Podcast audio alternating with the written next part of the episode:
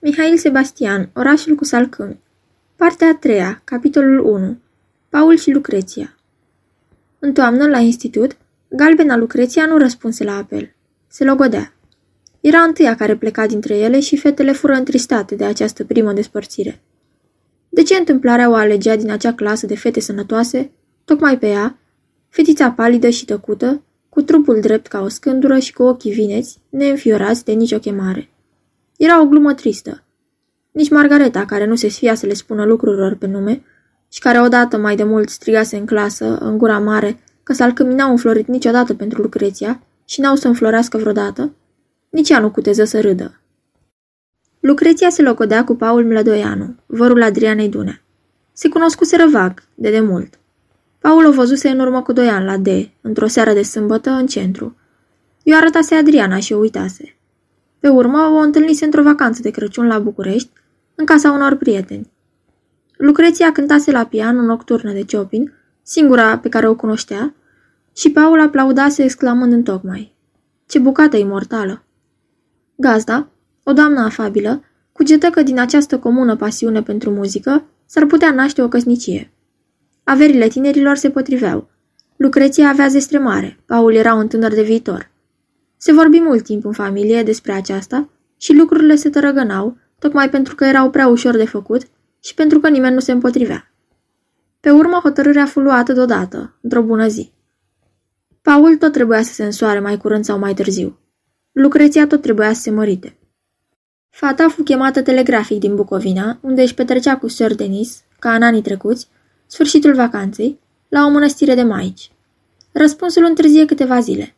Nu se știa bine ce se întâmpla acolo, de vreme ce nu venea nicio veste. Se spunea că Sir Denis ar fi căzut bolnavă la pat, că Lucreția ar fi plâns, că superioara mănăstirii n-ar fi lăsat-o să plece. Legende, desigur, căci după două săptămâni, tatăl ei, care se dusese după ea, veni cu Lucreția, puțin mai palidă decât înainte poate, dar gata să-și iubească logotnicul și să-și vadă de trusou. Sir Denis însă nu se mai întoarse. Fetelor necăjite, călugărița directoare le spuse că frumoasa lor soră a rămas acolo, la mănăstirea din munți, să îndeplinească o misiune creștinească și că se va întoarce într-o bună zi, mai târziu, spre iarnă, dacă o vrea Dumnezeu. Adriana a fost surprinsă de întâmplare. I se părea oricum ciudate ocolurile acestei vieți, care făcea din primul ei iubit logodnicul unei camarade și din cea mai înverșunată rivală o verișoară. Cine ar fi spus, cu doi ani înainte, în seara aceea de vară, când în centru fusese fericită lângă bunul ei văr și când recunoscuse în lume, la o masă depărtată, ochii vineței Lucreției, cine ar fi spus că vremea va schimba lucrurile astfel? Nu era tristă. Paul încetase de foarte mult să-i placă. Râdea gândindu-se la eleganța lui de manechin, cu guler colțat și cravată lungă, roșie, cu ghete albe și baston, cu părul lucind de cosmetic și cu ochii închiși pe jumătate, când voia să fie distins. Nu-l regreta, deci, dar rămânea puțin gânditoare în fața acestor schimbări neașteptate. Uneori se vorbea în familie cu indiferență, în trecere, despre o fată sau alta din oraș. S-a măritat. Vorba era aruncată cu atâtea altele, dar de la locul ei, Adriana o prindea ca pe o cheie de mister, o păstra în gândurile ei, o desfășura într-o serie de imagini ce o tulburau. S-a măritat. Nu evoca decât festivități de nuntă, voiajuri, trusouri. Căsătoria nu era pentru ea, ca pentru toată lumea, o instituție, ci o taină. O taină care, în cazul special al Lucreției și al lui Paul, devenea cu atât mai tulburătoare, cu cât amândoi erau cunoscuți. Își amintea trupul subțire al Lucreției, așa cum îl văzuse odată la baie, ud, cu apa curgându-i și roaie pe umeri, pe spate, de-a lungul coapselor trase. Nu știa de ce, dar între brațele păroase ale lui Paul nu și-o putea închipui decât ca atunci, udă, lunecătoare, gata să-i scape între degete. Imaginea aceasta o înfiora. Se gândea cu o emoție confuză că întâmplarea ar fi putut să o aleagă pe ea, că deslegarea ei trupească ar fi fost apropiată, că visurile ei torturate din fiecare noapte ar fi luat sfârșit acolo. Ochii ei ardeau mari și ploapele stăteau să cadă. De ce îți clipesc ochii, Adriana? Pentru că te iubesc, iubitule. Adriana își crea adevărurile pe măsură ce le rostea, îi spusese lui Gelu că îl iubește și poate că, înainte de a-i răspunde, gândurile ei erau în altă parte și sufletul ei indiferent, dar în acel moment îl iubi. Își îndreptă spre el privirea și îl găsi în fața ei surâzător. Îi fu recunoscătoare pentru dragostea lui evidentă, pentru bucuria ce îi se citea în obraz, pentru încrederea ce o păstra în ea. Îl sărută și fu fericită. O măgulea oricum gândul că cineva trăiește pentru ea și că viața străină se îndreaptă după a ei. Am început să citesc timpul după tine, îi spuse el într-o zi, când intrase pentru câteva minute să-i spună ziua bună și o găsise într-o rochie cu mâneși lungi. Uite, abia acum văd că a venit toamna. Și doar erau pe stradă destule frunze căzute ca să mi-o arate. N-am să-ți mai sărut brazele până târziu în primăvară. E trist, nu? Râse totuși și îi spuse că rochia aceea de lână îi plăcea. Era scurtă și genunchii se vedeau rotunzi în mers. Avea o culoare gri ștearsă, care îi dădea stofei din apropiere o nuanță caldă, dogoritoare. Începea iarna, timpul lor. Adriana fu consolată. Reluă obiceiuri vechi care erau plăcute.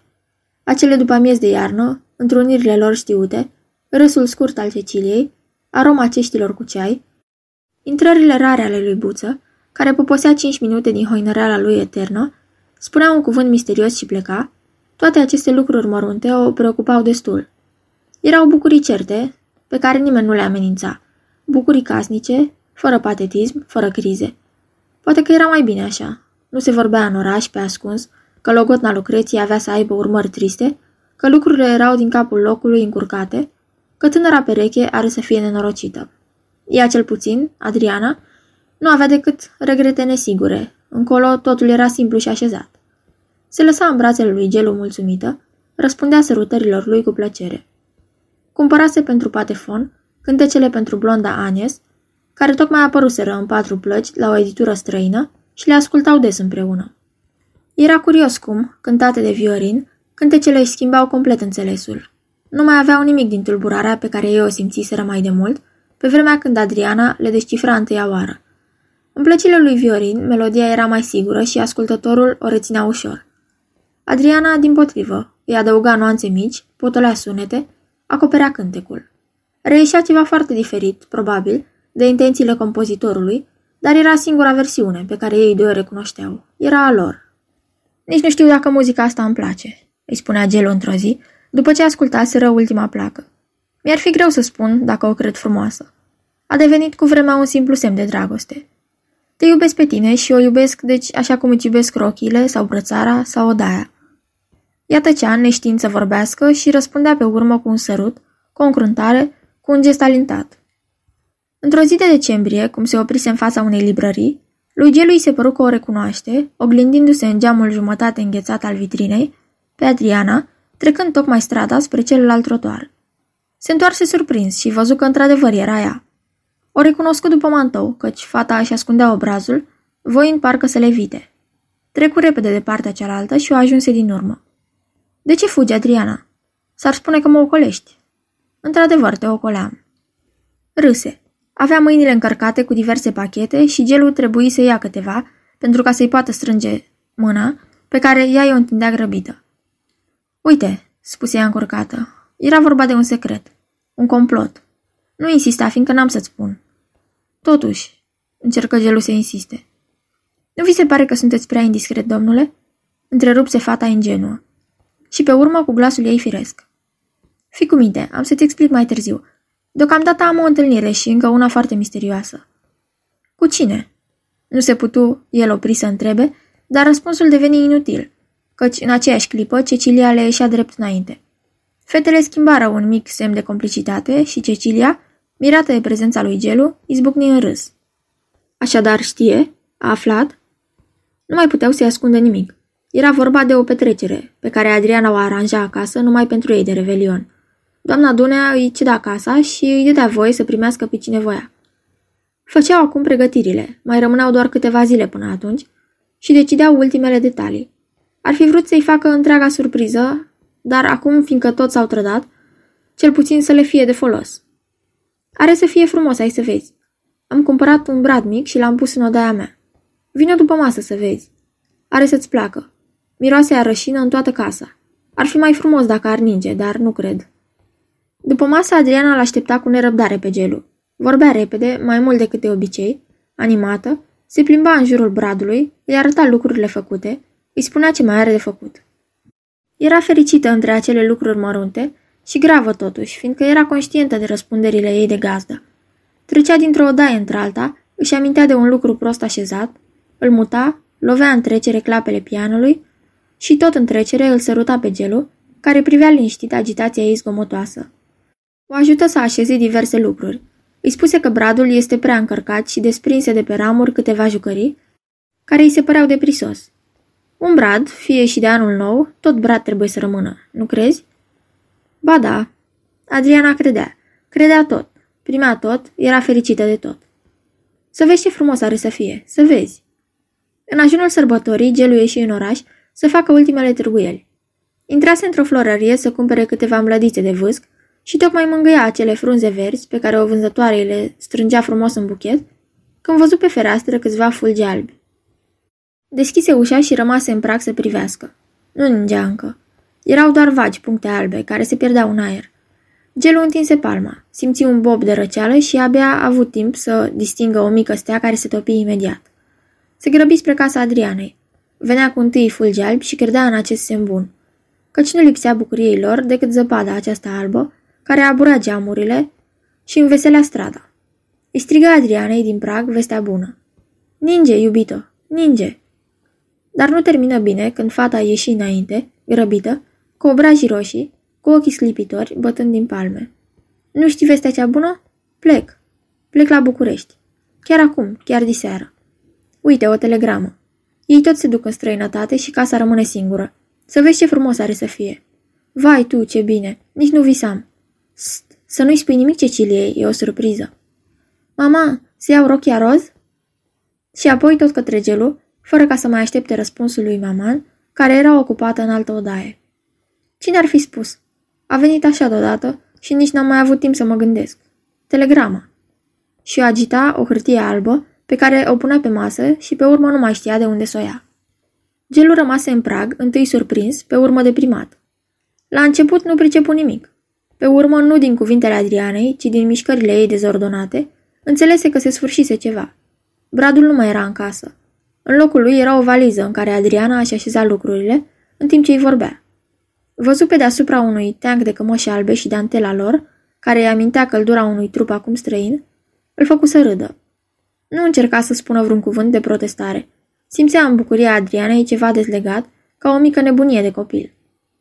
Gelul lăsă deoparte buchetul de vâsc cu care venise, de teamă ca Adriana să nu-l observe și să nu-l ia drept o mustrare. Prudență inutilă, căci fata nu vedea nimic, ocupată cum era cu o mie de treburi. Să vezi ce frumos are să fie, să vezi. Sunt baluri, teatre, concerte. Și am să fiu liberă să mă duc unde vreau, am să fiu singură. Maman, unde ai pus pantofii de antilop? Am să mă plimb, am să patinez. Își așeza lucrurile în valiză și nu se oprea din vorbă decât atunci când voia să-și amintească ceva. Ducea atunci mâna la frunte să îndepărteze colțul de păr, ce cădea rebel pe ochi și gelul suferi, recunoscând acest gest obișnuit al ei, care avusese altădată nu știa ce cu minte frumusețe, încercă să-i vorbească. Adrianei calm. Nu din orgoliu și nici din răzbunare, ci pentru că își dădea seama că veselia ei trece inconștientă peste orice. Cât privește planul nostru de revelion, cred că nu ți-e greu să renunți. Nu, sigur că nu. Într-un târziu se ridică să plece. Adriana îl duse până la poartă și, cum se făcuse târziu, îl sărută. Buzele erau reci și, multă vreme, pe stradă, gelul păstra această singură amintire.